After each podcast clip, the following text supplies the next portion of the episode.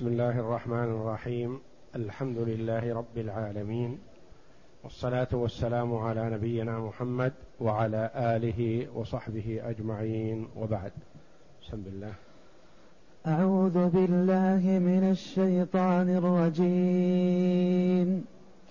بسم الله الرحمن الرحيم. قاف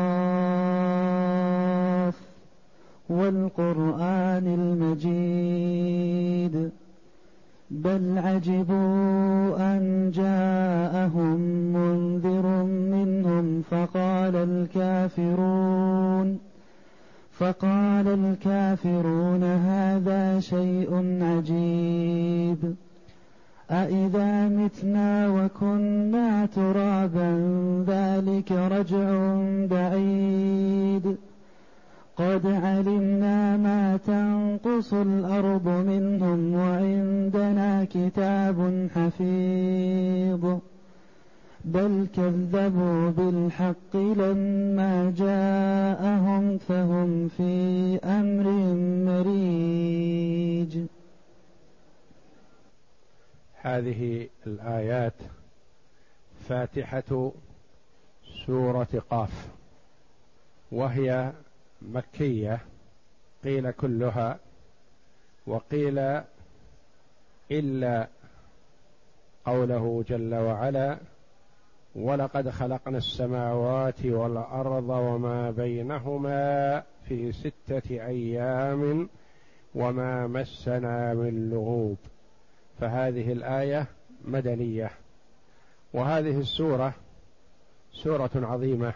كان النبي صلى الله عليه وسلم كثيرا ما يقرأها في خطبة الجمعة وهو على المنبر ويقرأها في العيدين لما اشتملت عليه من بيان مبدأ الخلق ونهايته والبعث والحساب والجنة والنار والثواب والعقاب.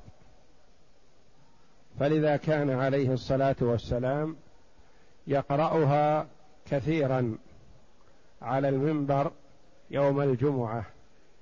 فعن أم هشام ابنة حارثة قالت ما أخذت قاف والقرآن المجيد إلا من في رسول الله صلى الله عليه وسلم يقرأ بها في كل جمعة على المنبر إذا خطب الناس. وأخرج مسلم وغيره. كان النبي صلى الله عليه وسلم يقرأ في الفجر. وفي الركعة في الركعة الأولى قاف والقرآن المجيد. وعن أبي واقد الليثي رضي الله عنه قال كان رسول الله صلى الله عليه وسلم يقرأ في العيد بقاف واقتربت. أخرجه أحمد ومسلم وأهل السنن. يعني في الركعة الأولى يقرأ قاف وفي الركعة الثانية يقرأ اقتربت الساعة وانشق القمر. وهذه السورة هي أول المفصل على الصحيح والذي اختاره ورجحه جمع من المفسرين. وقيل أول المفصل الحجرات. ورجح ابن كثير رحمه الله وغيره من المفسرين بأن أول المفصل هي قاف. لما روى أوس قال سألت أصحاب رسول الله صلى الله عليه وسلم كيف تحزبون القرآن؟ يعني تجزئونه على قراءتكم في الأيام والليالي. قالوا ثلاث وخمس وسبع وتسع وإحدى عشرة وثلاث عشرة وحزب المفصل وحده. ثلاث وخمس وسبع وتسع وإحدى عشرة وثلاث عشرة وحزب المفصل وحده. يعني يحزبون سبعة أحزاب على سبعة أيام أيام الأسبوع. فالثلاث ما المراد بها؟ البقرة وآل عمران والنساء. والخمس التي تليها إلى يونس. والسبع تبدأ من يونس إلى الإسراء. إلى آخرها النحل. و والتسع تبدأ من النحل إلى من من الإسراء إلى الفرقان. والتسع تبدأ من الشعراء إلى ياسين الإحدى عشرة. والثلاث عشرة تبدأ من الصافات إلى الحجرات. ومجموع هذه الثلاث والخمس والسبع والتسع والإحدى عشرة والثلاث عشرة كلها ثمانية وأربعون سورة. ثمانية وأربعون سورة. ثلاث وخمس ثمان وسبع خمسة عشر وتسع أربعة وعشرون وإحدى عشرة خمسة وثلاثون. وثلاث عشرة ثمانية وأربعون سورة. والثمانية والأربعون إذا عددتها من البقرة وصلت معك إلى الحجرات. فيبقى حزب المفصل الذي هو أوله قاف. وسمي بهذا الاسم والله أعلم لكثرة الفواصل فيه ومقاطع السور وقلة السور وال والفواصل بينها بسم الله الرحمن الرحيم وتعدد سوره كثرة سوره. لأن سور القرآن كما هو معلوم مئة وأربعة عشر سورة منها ثمانية وأربعون هذه المجزأة مع الفاتحة والباقي كله في المفصل. يقول الله جل وعلا قاف والقرآن المجيد. قاف.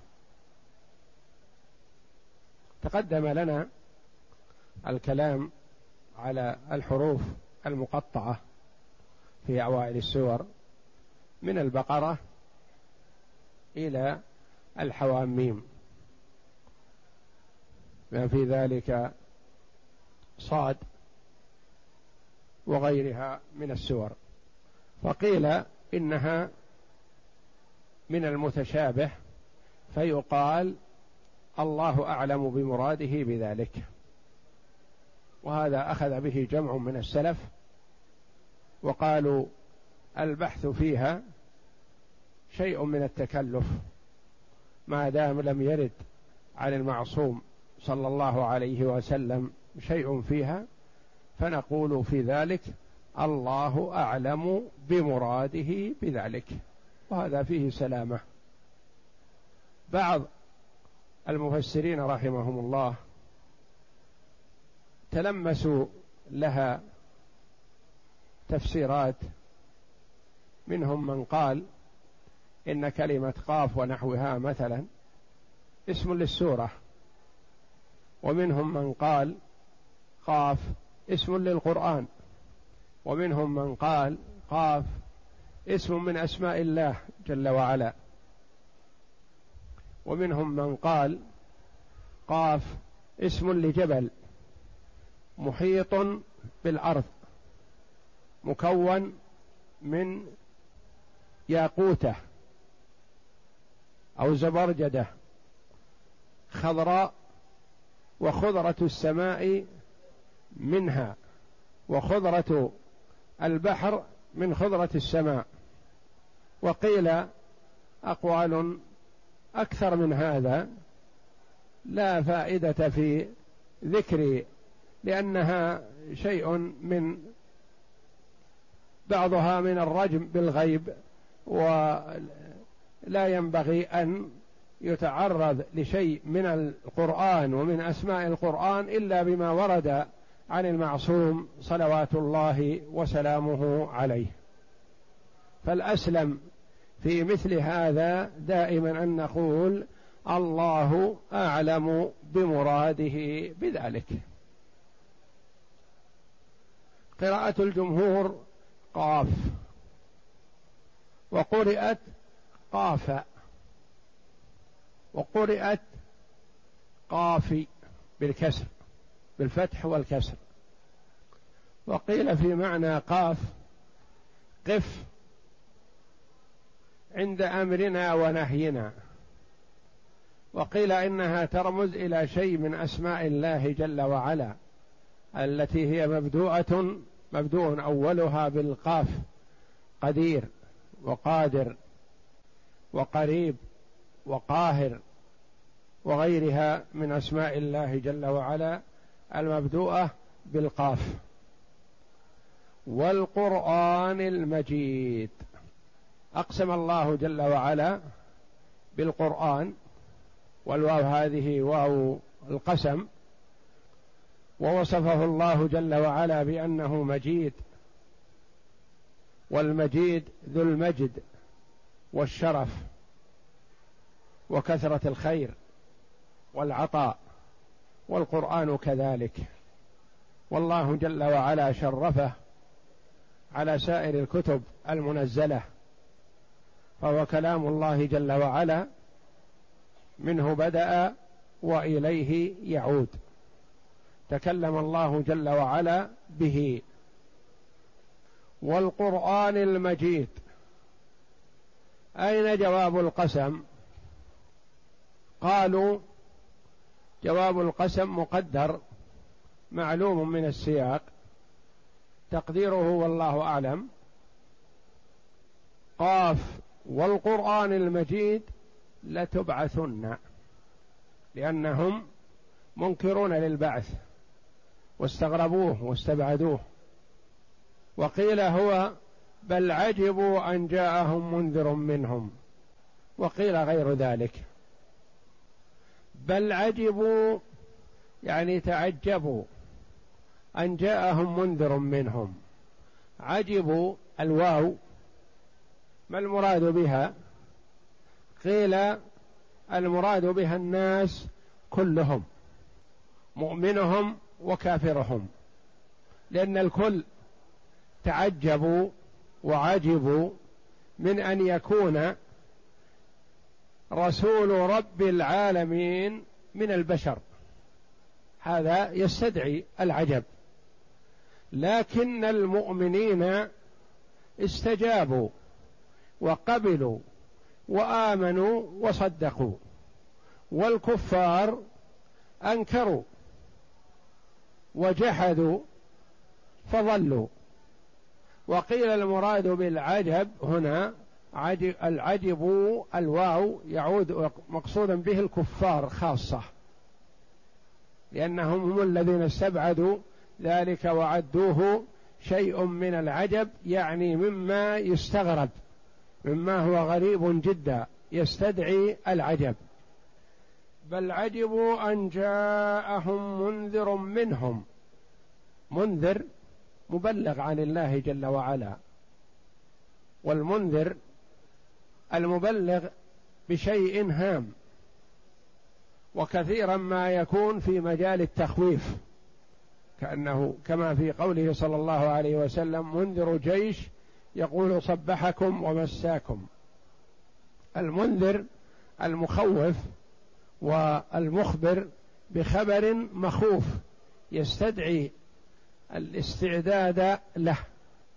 بل عجبوا أن جاءهم منذر منهم. يعني تعجبوا أن جاءهم رسول من عند الله جل وعلا من عند منهم من البشر منذر منهم. فقال الكافرون هذا شيء عجيب. قال الكافرون هذا شيء عجيب يعني لا يصدق به ولا يقبل لأنهم أنكروه أن يكون محمد صلى الله عليه وسلم مرسل من قبل الله جل وعلا.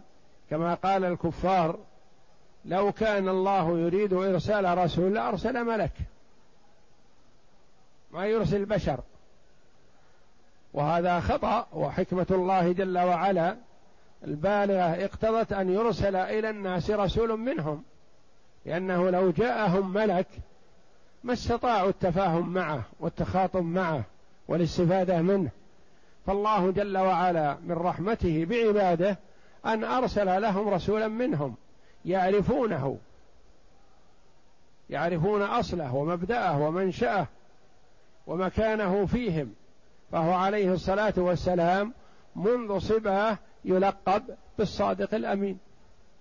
فلو جاءهم بالنذارة والتخويف رجل بعيد عنهم لربما شككوا فيه لأنهم لا يعرفون قد يكون كذاب ومفتري ونحو ذلك لكن هذا الرسول الذي جاءهم منهم يعرفونه ويعرفون نسبه يعرفون مكانة فيهم يعرفون نشأته يعرفون خلقه. بل عجبوا أن جاءهم منذر منهم فقال الكافرون هذا شيء عجيب. أإذا متنا وكنا ترابا ذلك رجع بعيد. يعني أنكروا البعث وقالوا البعث مستحيل. هل نبعث إذا كنا تراب؟ بعدما يمضي علينا آلاف السنين ومئات السنين في الأرض وتأكلنا الأرض نعاد مرة ثانية؟ نعم ممكن هذا. أليس البادئ بالشيء؟ قادر على إعادته من باب أولى. فقد يستغرب أو يستبعد أو يستعظم إيجاد شيء من عدم. لكن إذا وجد هذا الشيء ثم أزيل إعادته أليست أسهل بكثير من مبدأه أول مرة؟ فلا يستدعي العجب. البعث العقول السليمة تصدق به وتؤمن به قبل الوحي. فقال الكافرون هذا شيء عجيب أإذا متنا وكنا ترابا ذلك رجع بعيد يعني مستحيل. مستحيل أن نرجع إلى الحياة بعد الموت وبعدما تختلط أجسامنا بالتراب وتكون جزء من التراب. نعاد مرة أخرى أإذا أإذا متنا وكنا ترابا ذلك رجع بعيد. يعني مستبعد كل البعد أن يحصل هذا الرجع وهذه الإعادة. وما قالوا هذا القول إلا لقصر عقولهم وعدم إدراكهم وعدم إيمانهم بما جاء به محمد صلى الله عليه وسلم. لأنهم توقعوا الشيء الصعب على الخلق أنه صعب على الله جل وعلا. والله جل وعلا لا يعجزه شيء إنما أمره إذا أراد شيئا أن يقول له كن فيكون. وهذه السورة وهي مكية. وهذه السورة من أول الحزب المفصل على الصحيح. وقيل من الحجرات وأما ما يقوله العامة أنه من عنا فلا أصل له ولم يقل أحد من العلماء المعتبرين فيما نعلم والدليل على أن هذه السورة هي أول المفصل ما رواه أبو داود في سننه باب تحزيب القرآن. ثم قال حدثنا مسدد عن عوس بن حذيفة قال قدمنا رسول الله صلى الله عليه قدم قدمنا على رسول الله صلى الله عليه وسلم في وفد ثقيف. قال فنزلت الأحلاف على المغيرة بن شعبة وأنزل رسول الله صلى الله عليه وسلم بني مالك في قبة له. قال مسدد وكان في الوفد الذين قدموا على رسول الله صلى الله عليه وسلم من ثقيف. قال كان رسول الله صلى الله عليه وسلم كل ليلة يأتينا بعد العشاء يحدثنا. قال أبو سعيد قائما على رجليه حتى يراوح. فيهم صلى الله عليه وسلم في مكانهم من تواضعه وكرمه ليعلمهم ويفقههم لأنهم قدموا عليه المدينة للتفقه في دين الله. فكان يأتيهم في كل ليلة بعد العشاء في مكانهم في قبتهم في خيمتهم التي أعدها لهم صلى الله عليه وسلم ويحدثهم قائما عليه الصلاة والسلام حتى إنه يراوح بين رجليه من طول قيامه صلى الله عليه وسلم. يعني يعاقب بين رجليه. من طول قيامه يحدثهم صلى الله عليه وسلم. نعم. قال أبو سعيد قائما على رجليه حتى يراوح بين رجليه من طول القيام فأكثر ما يحدثنا ما لقي من قومه ما لقي من قومه قريش. ثم يقول لا سواء وكنا مستضعفين مستذلين. قال مسدد بمكة فلما خرجنا إلى المدينة كانت سجال الحرب بيننا وبينهم ندال عليهم. سجالا يعني مرة نغلبهم ومرة يغلبوننا. نعم. فلما كانت ليلة أبطأ عن الوقت الذي كان يأتي هذا هو الشاهد الذي أورده المؤلف رحمه الله ابن كثير. هذا الحديث من أجله. يقول تأخر علينا ليلة عن ما كان يأتينا عادة. أبطأ علينا. نعم. فلما كانت ليلة أبطأ عن الوقت الذي كان يأتينا فيه فقلنا لقد أبطأت عنا الليلة. قال إنه طرأ علي حزبي من القرآن فكرهت أن أجيء حتى أتمه. يعني يكمل الشيء الذي رتبه صلى الله عليه وسلم للقراءة. والاقتداء بالنبي صلى الله عليه وسلم في هذا في أن المسلم يكون له شيء من القرآن يقرأه في اليوم والليلة بحسب ما يتيسر له بحسب قدرته وفراغه وتمكنه. وإن قل المهم أن يكون له راتب جزء من القرآن بحسب ما يتيسر قدره. يقرأه في اليوم والليلة. ولا يكن عهده وقراءته بالقرآن تنتهي بنهاية رمضان. أو يكتفي بما يقرأ في الصلاة وإنما يكون له حزب يعني جزء يقرأه وإن قل في اليوم والليلة. فإذا أكمل حزبه مثلا في قراءته وإلا فقبل أن ينام يجلس له ويكمله يكمل ما قرره لنفسه. من القرآن بعدد من الصفحات حسب ما يتيسر له. المهم أن يكون ارتباطه قوي ووثيق بكتاب الله جل وعلا ويجعل له حزبا يوميا يقرأه. قال أوس سألت أصحاب رسول الله صلى الله عليه وسلم كيف تحزبون القرآن؟ لما إن الرسول عليه الصلاة والسلام قال طرأ علي حزبي أحب أوس أن يعرف مقدار هذا الحزب. ما هو؟ فسأل من؟ سأل أصحاب رسول الله صلى الله عليه وسلم. سأل تلامذة رسول الله صلى الله عليه وسلم الذين يأخذون عنه. قال لهم كيف تحزبون القرآن؟ وأفضل ما يحزب المسلم القارئ القرآن على قرار فعل الصحابة رضي الله عنهم. يعني يكون يختم القرآن في كل أسبوع. إذا حزبه بهذه الأحزاب ختم القرآن في كل أسبوع في كل سبعة أيام. لأنها لأنهم يحزبونها ثلاث وخمس وسبع وتسع وإحدى عشرة وثلاثة عشرة وحزب المفصل. سبعة. يعني في كل يوم حزب من هذه. اليوم الأول مثلا البقرة وآل عمران والنساء. واليوم الثاني خمس السور التي تليها. واليوم الثالث سبع السور التي تليها. ثم تسع السور التي تليها.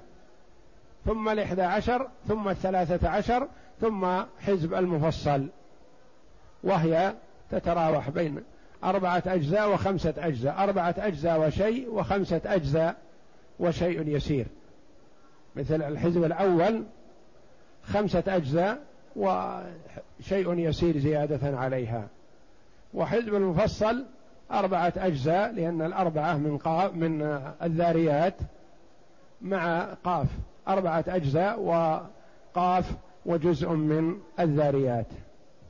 فيحزب القرآن ما بين خمسة وأربعة أجزاء يقرأه في اليوم والليلة. كيف تحزبون القرآن؟ فقالوا ثلاث وخمس وسبع. يعني ثلاث ثلاث سور. وخمس خمس سور.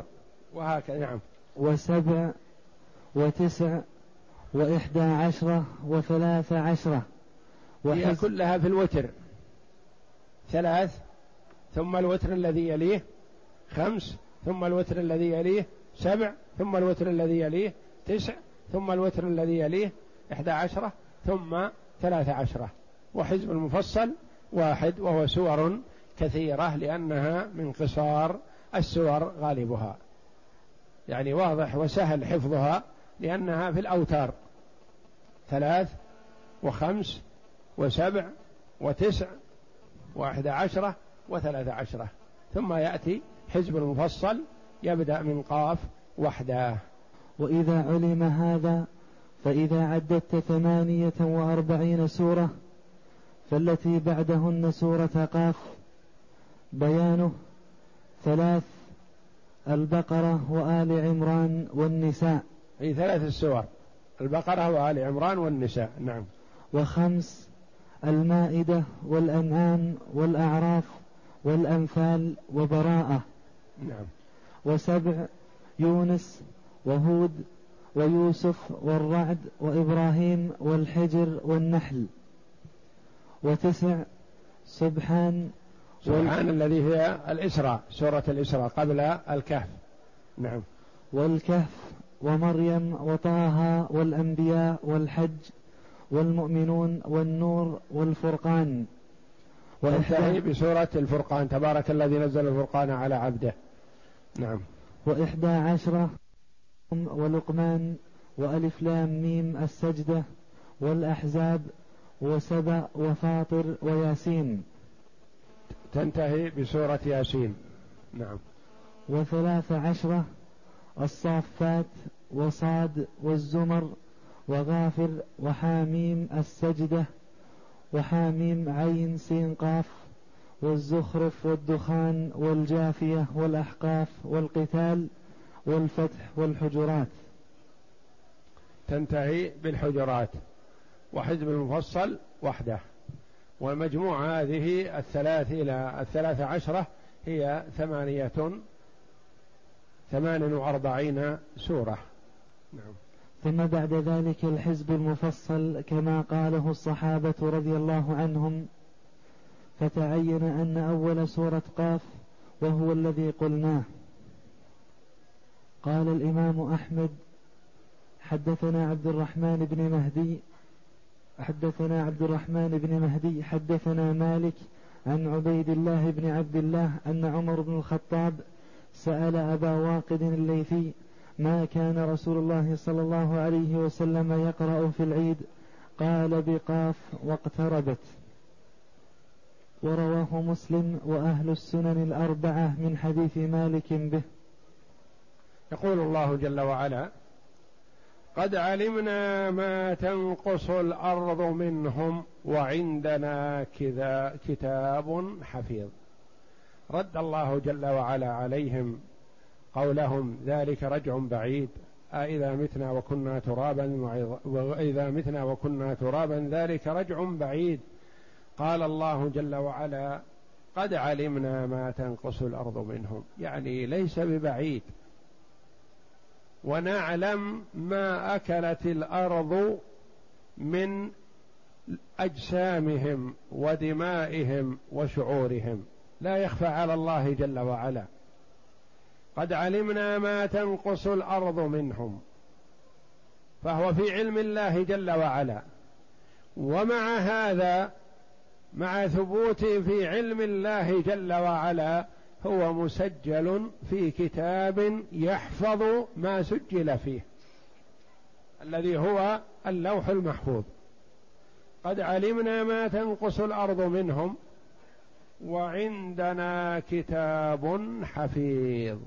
كتب فيه كل شيء. كل ما هو كائن. من يوم أن خلق الله جل وعلا الدنيا إلى أن يرث الله الدنيا ومن عليها إلى آخر شيء كله مسجل في هذا اللوح المحفوظ. من الثقلين الجن والأنس ومن الحيوانات والدواب والحشرات والأشجار وغير ذلك من الكائنات كلها مسجلة في هذا اللوح المحفوظ. وعندنا كتاب حفيظ أي حافظ لعدتهم وأسمائهم ولكل شيء من الأشياء وهو اللوح المحفوظ. قال الله جل وعلا بل كذبوا بالحق. هذا أمر حق ولا مجال للشك فيه. لكن الكفار من مكابرتهم ومغالطتهم وردهم لما جاء به محمد صلى الله عليه وسلم كذبوا بالحق. ولا ينبغي لعاقل أن يكذب بما هو حق. لكنهم جعلوا أنفسهم في عداد الجهلاء. وإلا فما كان حقا لا يكذب به. بل كذبوا بالحق لما جاءهم على يد محمد صلى الله عليه وسلم. جاءهم بالحق الذي لا مرية ولا شك فيه.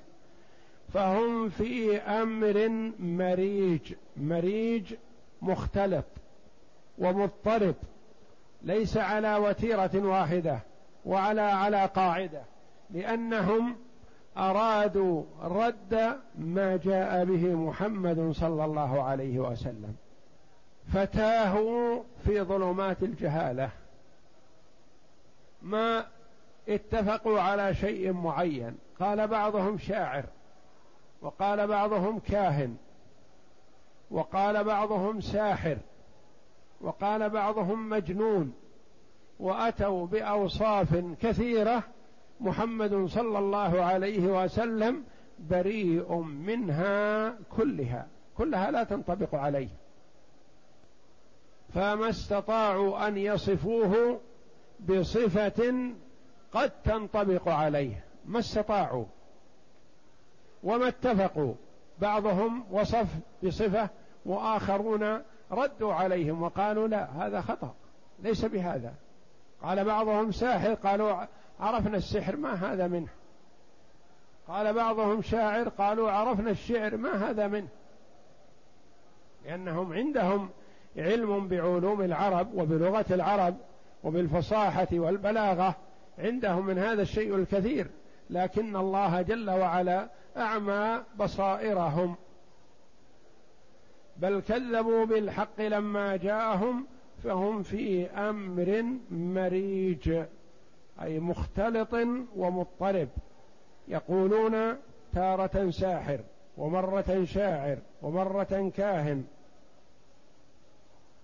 وقال قتادة مختلف وقال الحسن ملتبس وقيل فاسد المريج الفاسد. وهذه المعاني كلها متقاربة تدل على أنهم ليسوا على ثبات ولا على حق وإنما هم على ضلال ولو أرادوا الحق لاتبعوا محمدا صلى الله عليه وسلم.